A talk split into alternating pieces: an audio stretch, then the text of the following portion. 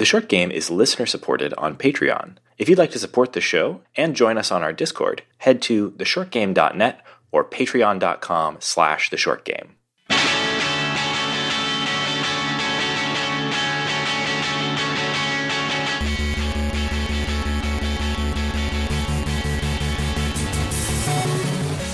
Welcome back to The Short Game. This is a show about short video games, games that respect your time. I'm Reagan Kelly, and I am joined this week by my bro host.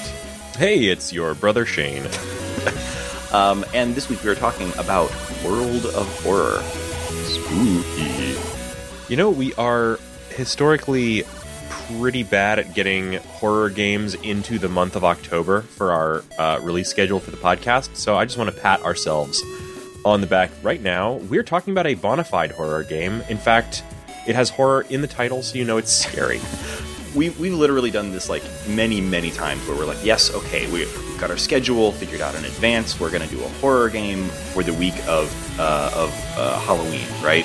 And every single time that I can think of, something has caused that to slip or bump off of the schedule, and it's ended up being in like November or January or never.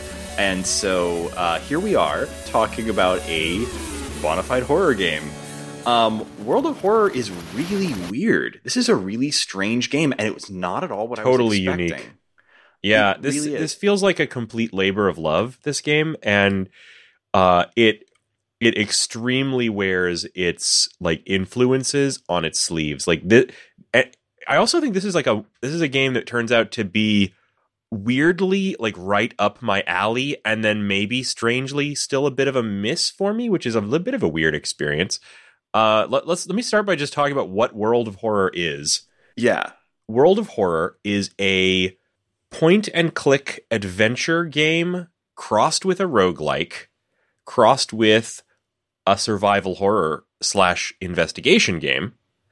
And all of that is mixed up together with the horror works of uh, Junji Ito, which is probably the biggest direct influence on the art and the story.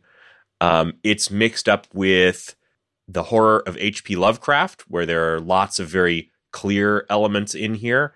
And on top of that, it's very clearly influenced by early hypercard games for the black and white Macintosh. yeah. So there are a lot of pieces in this soup that are extremely up my alley. I- In particular, that like one bit graphics style uh, and and the Ito influence are both really big pluses for me. Really cool. Yeah, so there's there's so much stuff there. I feel like we need to break this down a little bit before we get into talking too much about like how the game plays. I do want to Yeah. I, I mean, I don't want to spend forever just talking about the influences here, but I feel like we need to break that down somewhat. maybe more than just this game, I, I'm happy to have a chance to talk about Ito on the podcast real. I am I'm a very I wouldn't say like I'm like the world's biggest uh, Junji Ito fan, but I really do like it. One of the let me give you a little bit of backstory with me. I've always been a bit of a horror fan. I've always enjoyed horror, and um, early in college, uh, there was a movie theater near Oh yeah. the near well it's it was over in um, on the campus of Rice University and we were we were not too far from there and they were have they would have these weird late night movies and at one point they did a showing of the film adaptation of Uzumaki which for those of you who may not have may not be aware of it Uzumaki is probably Ito's most famous comic um, the story of I- Uzumaki. It's a three volume series about a a town that kind of becomes um, obsessed with and overtaken by spirals, just the shape spiral, which is a bizarre kind of horror concept, but it was incredibly well executed in the comics.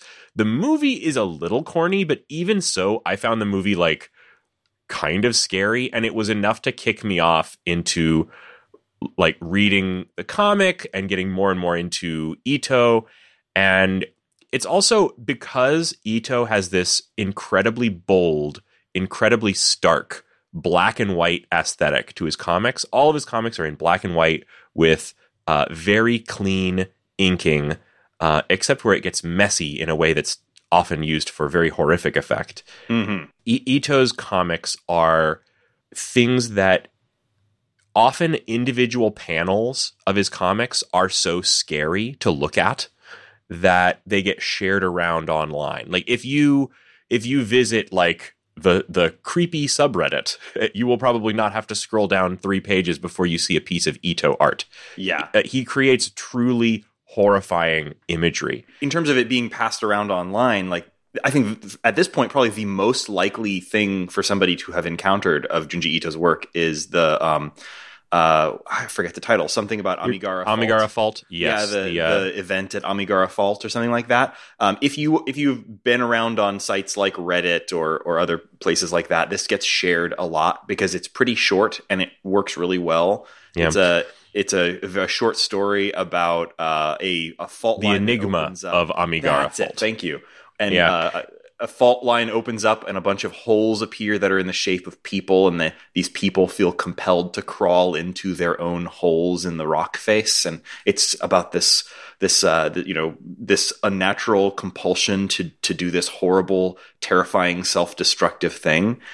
Um, very good, creepy stuff, and his whole career is full of stuff like that. Like Shane, I know you're a big fan of the the Tomie uh, comics, and Yeah. So tomie is a series about this one s- spooky, evil, immortal girl who is in kind of early in the comics is a um it seems like it's just this this girl who died but then like somehow is still alive and is a sinister force and uh, men fall in love with her and are driven to self-destructive madness or often more frequently to murder her uh, but because she is this immortal disturbing force you know she returns in the next issue every time. So i- i- it's a it's a strange comic. I actually have found tomie to be extremely disturbing to the point of nightmares. Um, I I do not recommend reading Tomie uh, or honestly any Ito like at late at night. And uh, that's not to say that there's uh there's not some like kind of hits and misses in Ito's work. Like there are some ups and downs. Uh, I don't find every single piece of his writing to be like perfect. Oh, For example, I'm did you The- read the- Gyo? Yeah, I was gonna say Gyo. Uh, Uh, that's his other big series, and Gyo is basically a story about um, uh, like haunted fish, I believe, Yeah, or like it has a monster it has an fish. absolutely killer uh, intro, which is one of these things where like you you look at the the first few pages of the story and and you're like how how on earth is this going to go down? And the the Yeah. answer is it doesn't really work very well as the the story progresses. The beginning of it is great though. It's uh, fish and sharks and whales are creeping up out of the ocean.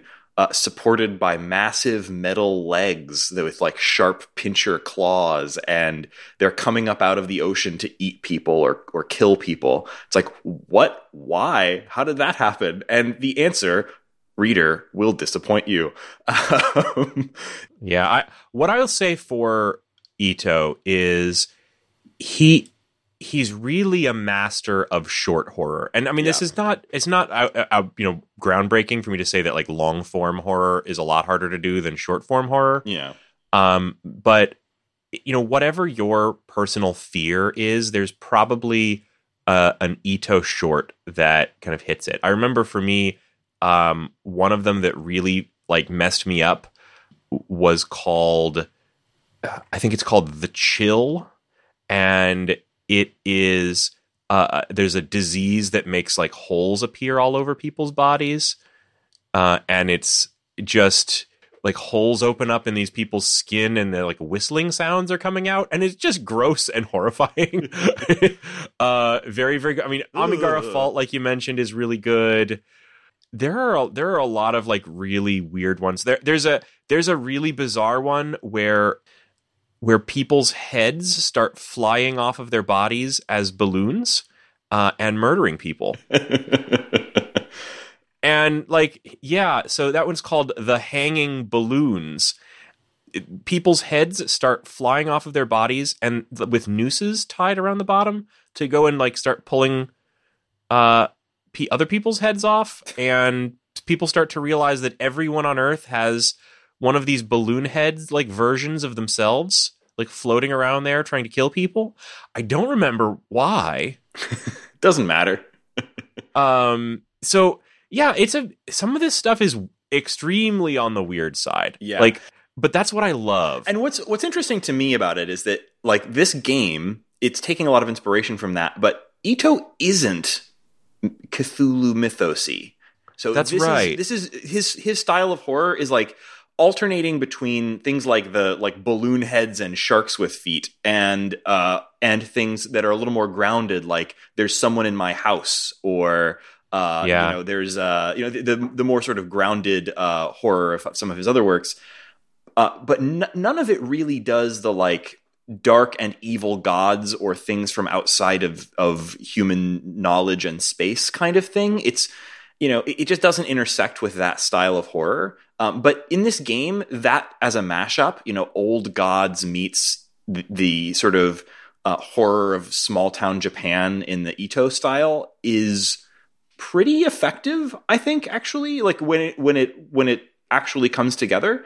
Um, so like that's definitely something that I think this game is it, to, to its credit, it's doing a really good job of synthesizing those two things, two popular horror flavors, um, and also its choice of the art style, the the um, what you called the sort of hypercard art style, really the sort of the one bit black and white graphics. That works really well, well here too because it's obviously trying to evoke like retro uh, computing stuff, but also that stark black and white really mirrors Ito's style, even if it is pixelated. It really has the Yeah. feeling of like if you were trying to make a Junji Ito game in 1985, this is what it would have looked like if they had absolutely unlimited budget for art and uh, and unlimited storage and everything. So Well, I don't know. Like back in those days, like the art th- this this actually is close to how this kind of thing would have been done back in the day in terms of art because what we haven't mentioned is that it's the same guy doing the coding and the art in True. this. Yeah. Uh, developer I should mention is uh, uh, he's a Polish developer. Apparently, from an article I read, he's he's a developer and part time dentist, and his name is uh, Paweł Kozminski, uh, aka uh, Panstasz. Or I may be pronouncing that wrong, but anyway, that uh, that's his developer nom de plume.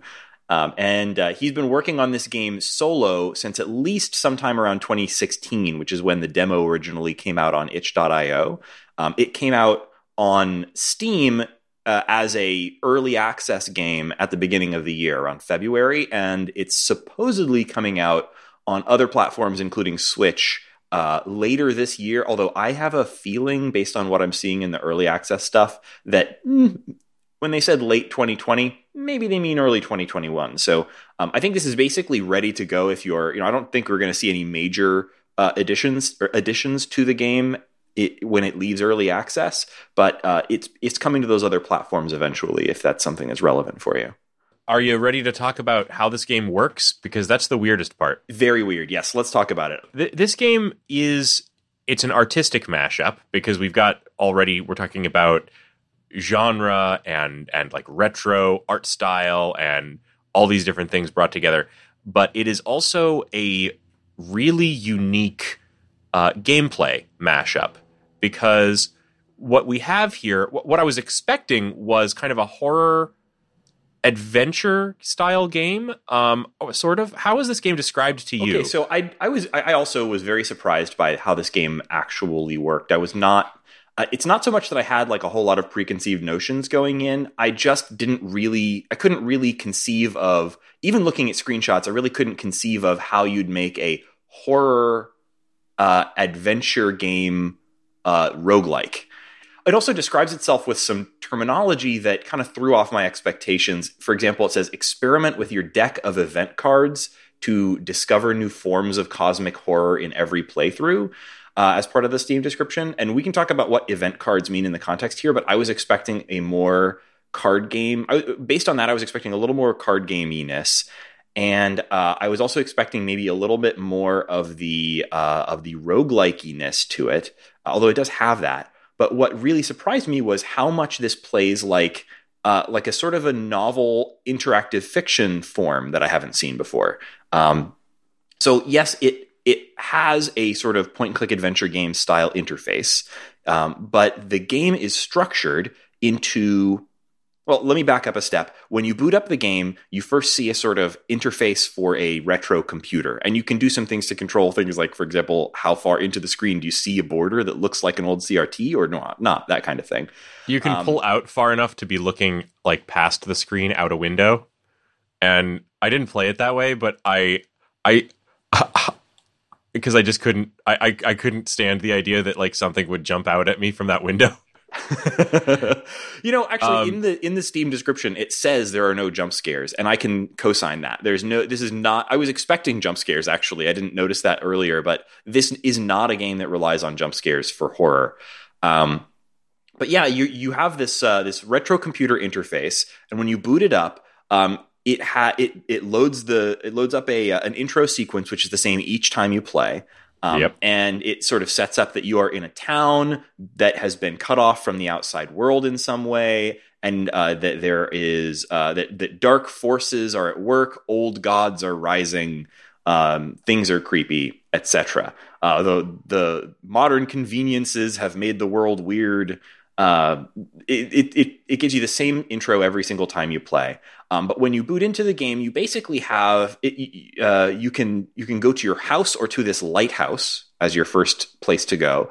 Uh, the lighthouse is locked; it's sort of the end game location. And uh, so, if you go back to your apartment, in your apartment you have a cork board, uh, the sort of you know crazy person cork board, covered with mysteries and in any playthrough, you have to solve five mysteries in order to get five to keys. Get five keys yeah. to open the lighthouse. Exactly. Yeah. Well, the mysteries themselves, I think. Do you know how many different mysteries there are that it might put onto this cork board? Because it's definitely a larger selection than five. It's quite a few. It seemed like. Yeah, I have to double check. I, I think um, I think that the website said there are ten of them in early access. I think okay. there's more than that now. I think there's like thirteen or fourteen now. Yeah, and each of these each of these adventures, I keep calling saying adventures, investigations, I guess you should say, mysteries, plays out um, as kind of a series of places to go and things to see, um, items to collect. Uh, so you're progressing in basically the style of a early point and click adventure game. And when I say early, I mean that it has a like a, a verb uh, menu like if you think about games like Maniac, the early Maniac, the first Maniac Mansion, that gave you like a, a verb palette to use, it's kind of like that. Although it actually has a very large verb palette, especially once you get into combat, which is the other place where it's I would say quite different from your point and click adventure games. And in that way, it's maybe more like um, some of those early dungeon crawler type games. I would say the the number one comparison for it, and this is probably not a touch point for everybody, but if you've ever played Japanese adventure games, especially mystery or uh, or horror Japanese adventure games, the, the the lineage of like point and click adventure games from Japan is very different in a few interesting ways from American ones, and this draws a lot of inspiration from those. I'm thinking of like uh, like going back to like the Portopia um, mystery case, uh, and there's there's others. Uh, that was the the very first one in Japan, actually, as um, by one of the same developers as Dragon Quest. So pretty big deal over there. Um, there's there's a there's a lot of games in this sort of like mystery genre in point and click adventure games over there. Um, a lot of them are on consoles, and they they tend to have a first person perspective. Uh, they tend to do that sort of verb choice style of, of menu driven, uh, you know, selecting from from a, a, menu of verbs to progress. Some of them do have combat, um, and the combat is often a lot like this. And so, if if that's a style of game that you've ever checked out, this is very much in that vein, which is I think smart because it. I mean, it it, it does sort of feel like if in the 1980s somebody had in Japan had sat down to make a game based on the manga of uh, of Junji Ito, it would have been a lot like this. JRPG combat, I guess? It's pretty close you have uh, you have two main stats for your main character. You have um, you know HP basically and reason, which is sort of like your uh, your sanity meter. Although I actually kind of appreciate that they've renamed it to reason here. There are some arguments, probably convincing ones, that uh, that calling things like sanity in a game is a little bit ableist. Um, and a lot of games have started trying to move away from that as terminology, even in horror games. Um, so anyway, your your reason score and your HP uh, are both very important, and you can get de- if you get depleted on either one, you die. So you know, combat is about using weapons, using allies that you have collected along the way, and uh, there are multiple ways to attack the various creatures that you will encounter throughout the game. Uh, so, this is where the game gets the most complex. Yeah, it's very complicated. um, the and made more so by the fact that a lot of the uh, options on screen are a little obscure uh, in very like old game kind of way. A lot of the options are represented by fairly small icons that you have to mouse over in order to get a label for them.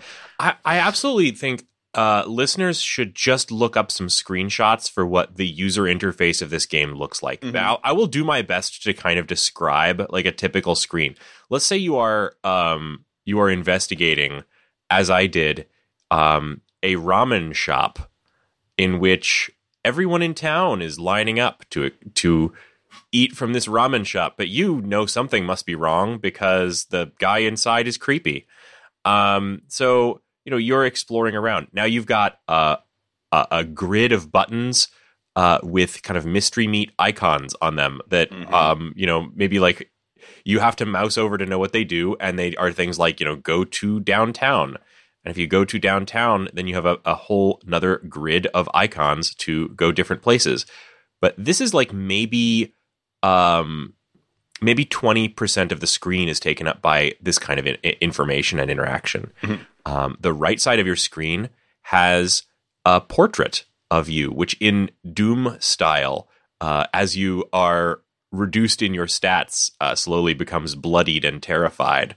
Um, there's a kind of a main window area that shows enemies uh, that might be attacking you or the scenery of the location where you are. Uh, there is a readout panel at the bottom of the screen that is kind of a running log of the events that have happened. And all of this kind of stuff is always on screen. Um, the the the screen resolution is fairly low. Uh, the you know com- you know it's in, in terms of creating the one bit aesthetic, black and white, uh, highly pixelated. So they're they're really cramming just an incredible amount of stuff um, into the always on screen UI, which is really an odd choice. It is really odd. I just looked up what a, what a screenshot of of uh, in this case it's a screenshot of invest uh, examining an item, um, and this is uh, this is a, you know you click on an, your inventory, you click on an item, and you get like a more or less full screen uh, investigation of that item with an image, a description, some, and then uh, and then a panel of icons that you can click on to take an action with that item. And there are 21 options. Now, about half of them are grayed out or dimmed to indicate that you can't do that with a specific item, but there are but all of them are on screen. 21 buttons that you can use to do something to one of these items. And that's excluding the uh, seven buttons below your portrait to go to different parts of the interface. Like, really, really dense in terms of UI and options here. Um, and I think that's both a plus and a minus. You know, I, I, don't think that's necessarily a bad thing. It makes the game really tough to get into the first time you boot it up. Um, you know, there there's a there is a tutorial. I didn't find the tutorial until I'd played through the game a couple of times because it, it, I missed it among all of the other things on screen. You have to click it to go to to do that tutorial. So it's it's a really really busy game. I found myself having a really hard time playing this game until I watched someone play it. I watched a YouTube video of it. Um, and by watching someone else play it, I got a much better handle on how this game works. But it's it, it's like I said, it's a plus and a minus. It's very daunting, the UI of this game, when you first boot it up. Once you've got a little more of a handle on it, it's pretty functional. It's designed to be something where like all of the options that you might want are available on screen almost all of the time. Um, and so that that means that if you are moving through these stories, you can do that with some speed. Uh, and that serves the the stories a little bit because if you are playing through this same set of sort of 13-ish stories multiple times, you're going to want to be able to try to get to things, get through things you may have seen before, and try the thing, try the new things you haven't tried before, uh, without spending a lot of time like slowly reading long pages of text or or what have you. So again, bit bit of a plus and a minus, but be aware that this game does not skimp on throwing UI Chrome on screen at all. It sure doesn't. Um, and like you said, it is quite efficient. This is, and it, this is also kind of part of the retro esthetic mm-hmm. Like the, this this game uh, walks this really uh, kind of it was extremely retro, but in a way sort of timely line. Like there's a lot of games that are aesthetically like reaching back towards kind of the kind of er, days of early computing. Uh, we've talked about many of them on this podcast.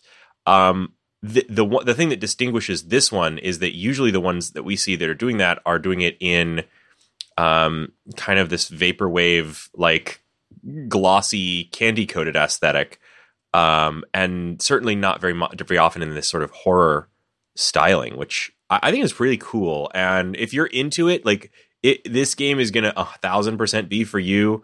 Uh, the the thing that the thing that I would like to talk about is does this game work for you on the level of horror? Yeah, that's an interesting thing to talk about. Does did this game scare you? No. Because not really.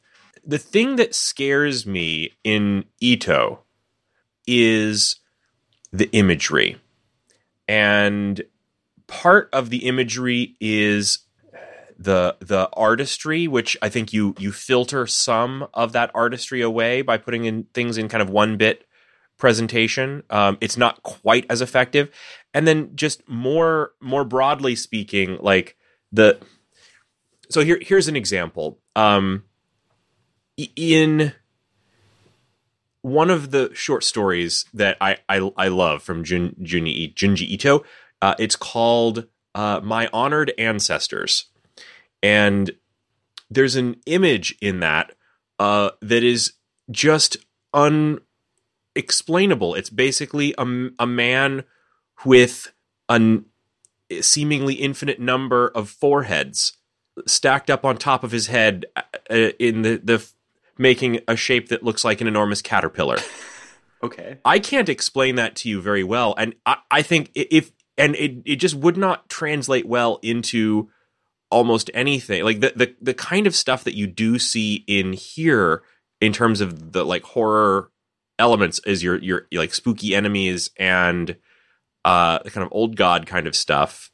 Um and all of that is a little bit more uh traditional horror and a little bit more cosmic hp lovecraft horror in terms of its subject matter. You know like there is going to be ghouls and ghosts and um, tentacle monster gods yeah, and yeah uh, and all of that stuff is great uh, but it's not it's not what really distinguishes ito for me which is where kind of that that thread kind of is is left a bit hanging. You know, we're we're we're on the topic here of does this work for you? Does this scare you? Does yeah, this, this is this horror? is personal for me. D- th- this does not scare me to that level. No, I, I honestly I would have actually think I think some jump scares would have been good for this game. I kind of agree. I would have liked more of an actually like I, I would have liked this to be scarier. Um, but uh, that's not to say that this doesn't work for me in a different way that we can get to in a second. But addressing that specifically, uh, things that the other things that I think make this like slightly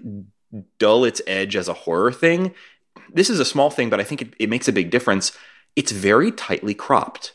Um, you know, you you mentioned with Junji Ito, you know, you turn a page and you're assaulted by this like full page horror image that is just you know surprising and unnerving and and you know and there's also the dread of turning that page right you know that something is going to be on that next page and you turn it and there it is and it's shocking and really undoes you right And this game doesn't quite make that happen. And I think it's a couple of reasons. One is that you don't get that sort of horror build.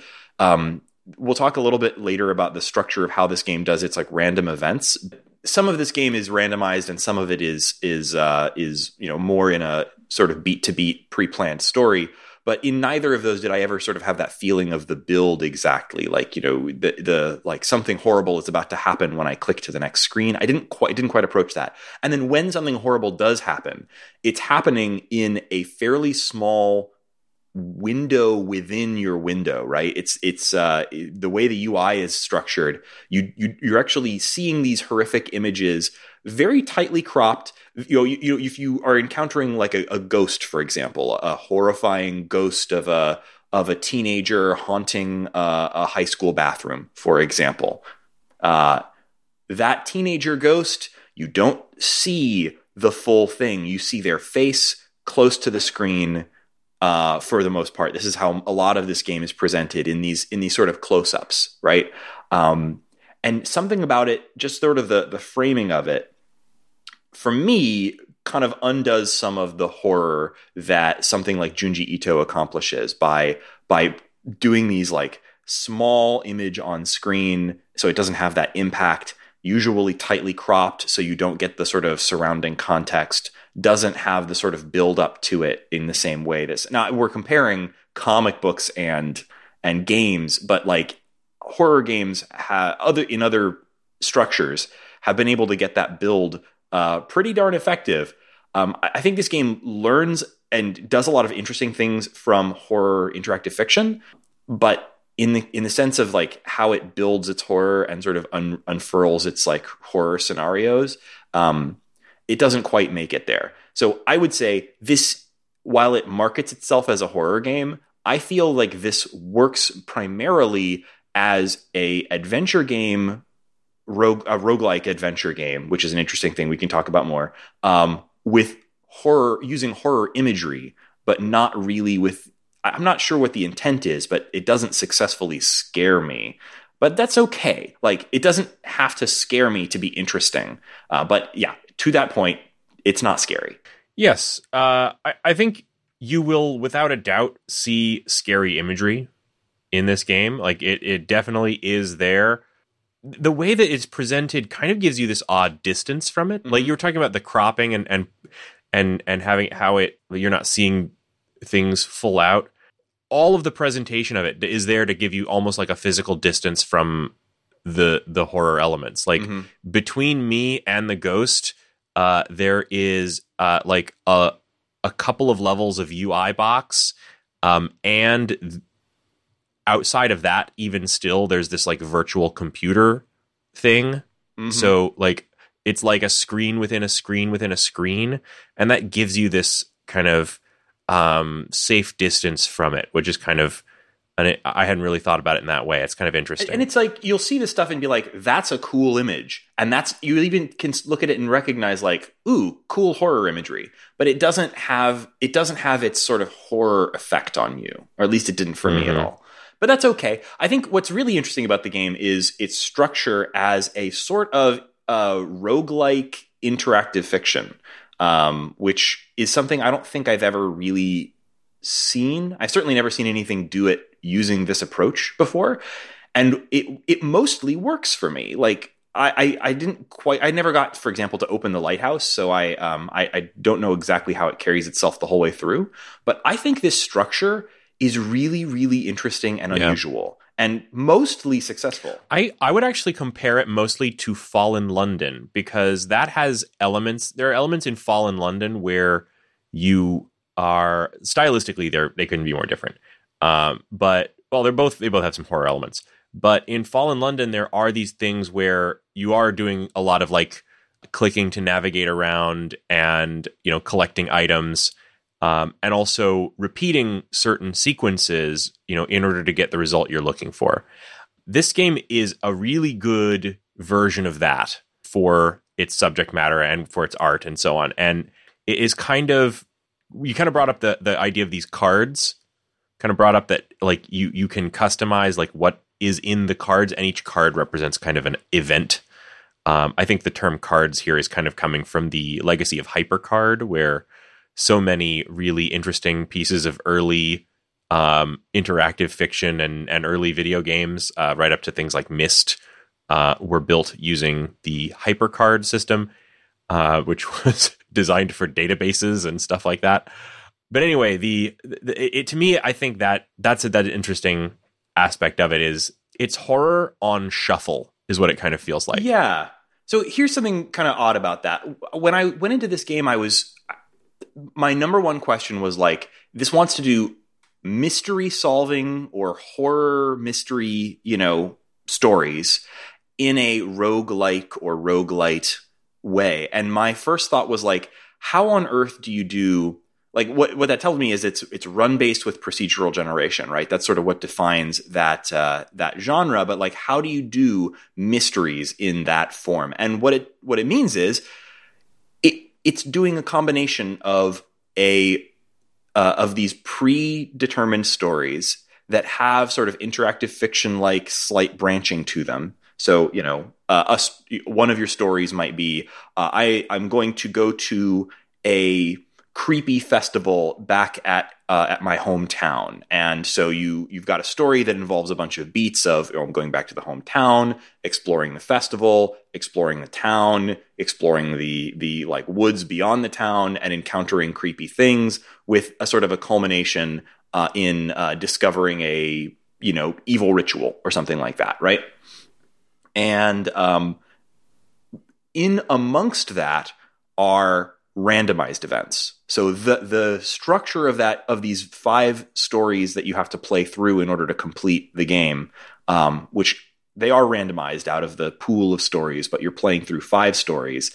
Um, those stories are fixed, uh, and in order to progress through them, you will do the same thing every time and they have multiple endings that you can get depending on certain conditions or what choices you make during those stories but those play out as each of those stories is essentially a mini fairly simple adventure game.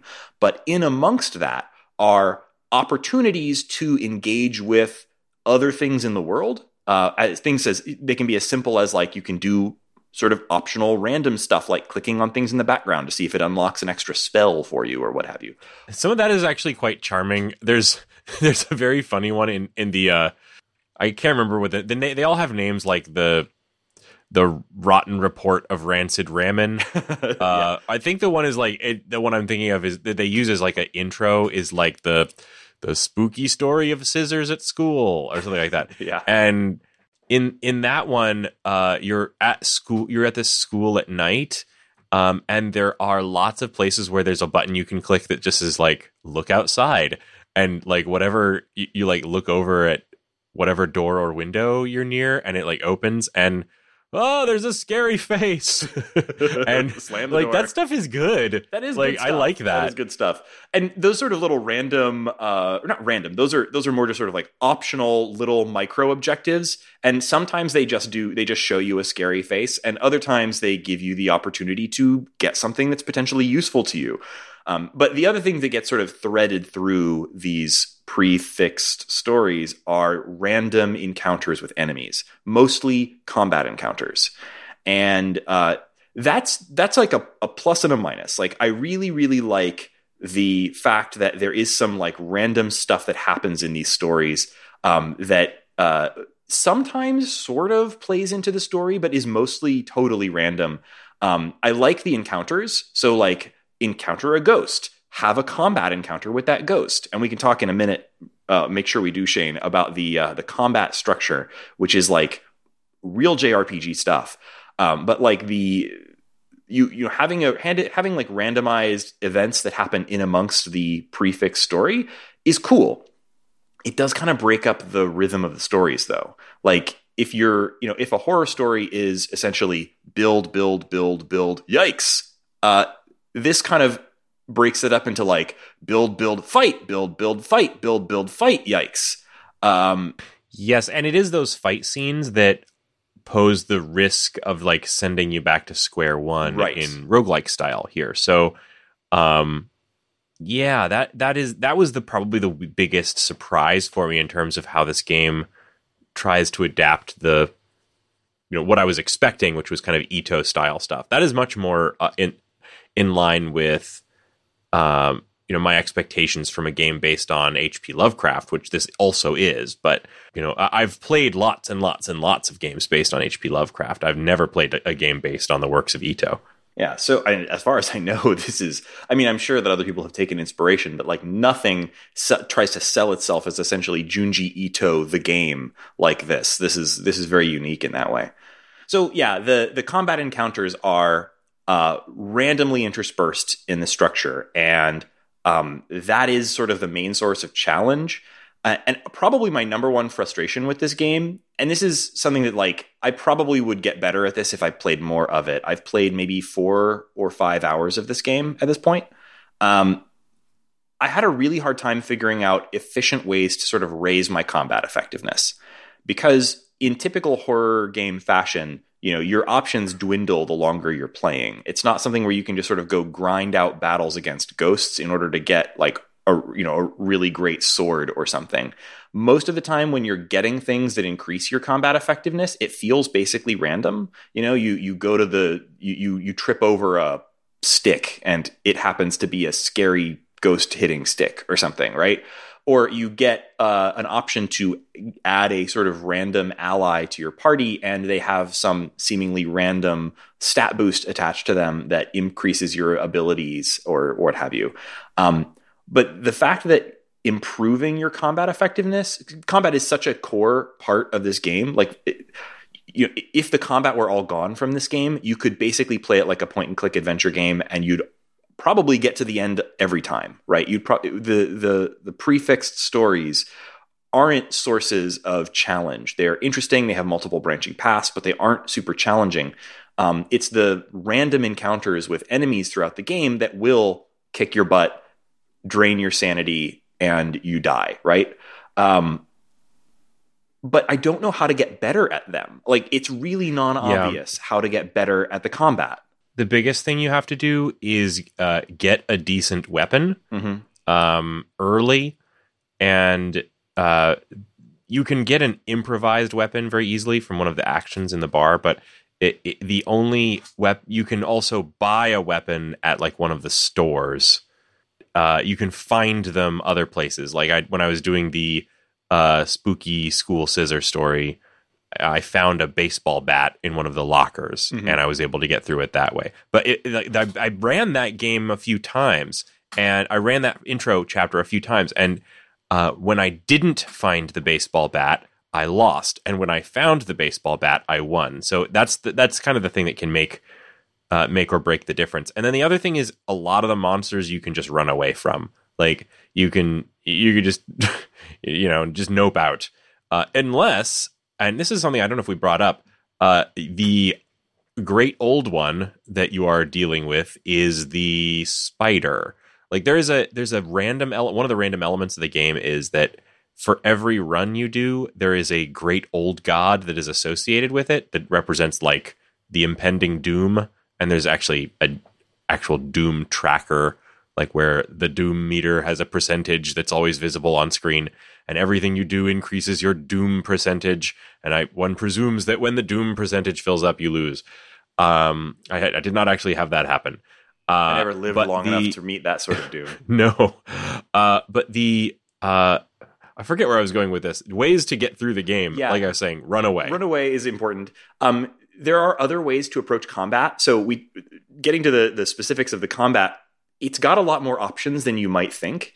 Um, you know, in in combat, you have a choice between taking like basic combat actions, you know, hit it with your weapon, and there are uh, things that you can do to enhance your attack. Uh, like, for example, like uh, preparing your attack by like aiming or what have you. Um, but then there's other stuff you can do. There's a there's an op, there's a whole menu of spiritual options during combat, uh, which I think are specifically important if you're facing against something like a ghost or an incorporeal enemy.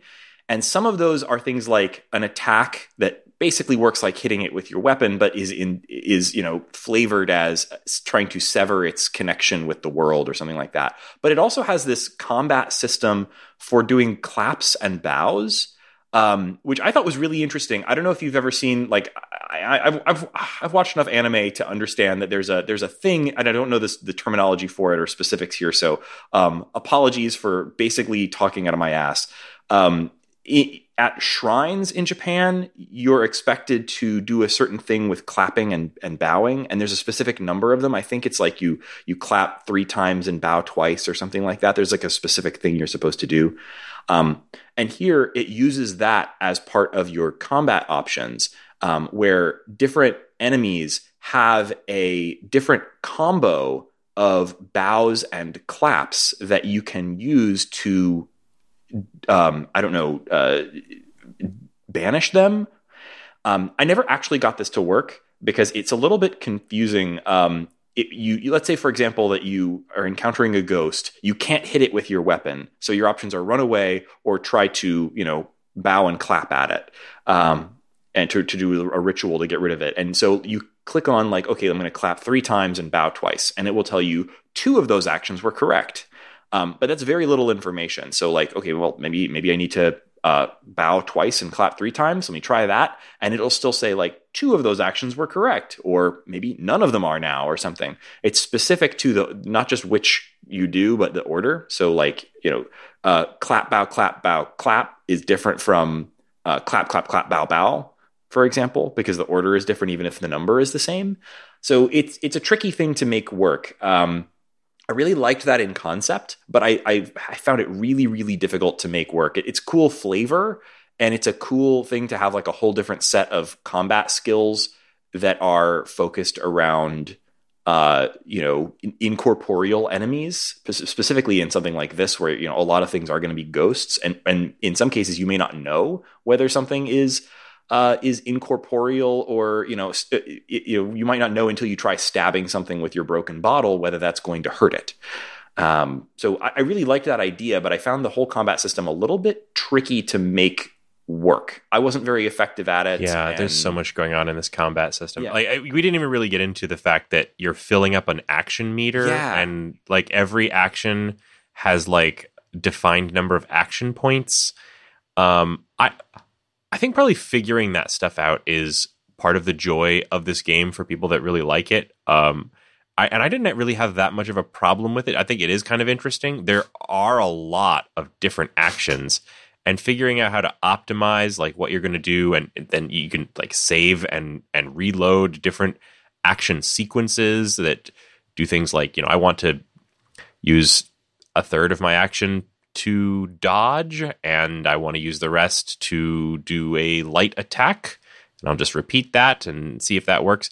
You know, it's it is kind of interesting. It seems like yet another unusual inclusion, another thing that feels kind of out of place in a game that has a million different things just kind of put into it and uh, all working together in to make it to make a very strange whole. It's yeah, it's um, it's in, it's a bit inscrutable at first. Uh, you know, and even if you play through the tutorial, there are portions of the combat system that aren't touched on in the tutorial. You just sort of have to figure them out, um, and that's probably probably part of its design, right? I can imagine that the the developer intends for folks to you know feel uh, helpless in the face of these horrifying creatures and whatnot, right? And and that part of the sort of obscurity of the combat system is by design. Um, but yeah, I think my main irritation with it is that my main goal in in a game like this is I want to see as much of this story or these stories as I possibly can. I want to open up that lighthouse and see what's inside. Uh, I really want to see more of the story, and, and uh, I've uh, given that I couldn't really figure out how to increase my combat effectiveness very much. You know, I I, I found that the my best shot was usually just spend as much time as possible before really going into the main story, uh, exploring, so that I randomly happen upon good stuff. But of course, by doing that, you're increasing the doom meter and potentially like boxing yourself in. Um, so it's sort of this balance of like trying to uh, do more seemingly unrelated to the main story uh, exploration and other stuff, hopefully getting new weapons, allies, spells, uh, etc., in order to then, when you do kind of go back to kind of progressing the main story, hopefully you're, you're more effective in the combat. Um, that that that's cool, and I, I like that. I like that it has this m- more depth to it than just sort of like playing through a, a point and click adventure. Um, but I don't know. I think it skews a little bit too far towards the inscrutability for my personal tastes. Um, even even if you know, I, I I don't think it has like true like um, uh, uh, difficulty levels, but even on its like easiest version of the playthrough where you're just playing through the single story, the sort of intro at the school, I never actually completed it because I couldn't quite raise my combat effectiveness high enough to actually take out the horrible lady with the scissors. So it, it's it's tricky. Uh, I, I, definitely want to keep playing this though, like because I really want to see more of these stories. They are interesting. I love the art, love the art, even if it is just just not scary enough for me. But it's like it's still very cool to look at. Um, but overall, I think it's a really, really interesting structure, and I've never played anything that has this structure before, and that that makes it worth yeah. playing on its own. Absolutely. And uh, you know, maybe, maybe, it'll freak you out more than it freaked me out. uh, so I guess I would say to the listeners, if you have any tips on surviving combat encounters in this game, uh, I want to hear those because the the combat system. I know there are cool secrets here that I haven't been able to pick up on yet in the few hours that I've spent with the game. So if you have checked out this game and you you have any tips, I would love to hear them. A good way to let us know those tips is to join our Discord. We are at uh, patreon.com slash the short game. Every one of our patrons, even a dollar a month, gets instant access to our Discord, and we would love to chat uh, deep world of horror lore with you if you are, you know, checking this out during this most spooky time of year. Happy Halloween, everyone. Happy Halloween. So, thank you for joining us on this episode of The Short Game. Uh, this is next week, we'll be going back to covering IF Comp. Uh, so we'll be diving back into the world of uh, interactive fiction. And so, of course, if you have uh, suggestions for us about games that we should be covering in the comp, we're excited to hear them. I can't wait to get back into some of those games that have been on my to play list from the comp. Uh, so I'm really looking forward to that. Uh, we should hopefully be bringing back in some new guests as well. Uh, and if you want to check out all of our coverage of the comp and everything else that we've been doing, you can go to theshortgame.net where you'll find our episodes page. There's a searchable show notes page that will let you search everything we've ever done. Uh, and you can also, of course, link from there to our Patreon. Uh, you can find us on Twitter. That's underscore short game, uh, at underscore short game on Twitter. Uh, and of course, you can find me on Twitter at Raygan K. That's R A Y G A N K. And Shane, where can people find you? You can find me on Twitter at 8bit Shane. And Listeners, thank you so much for joining us on this episode of The Short Game, and happy Halloween.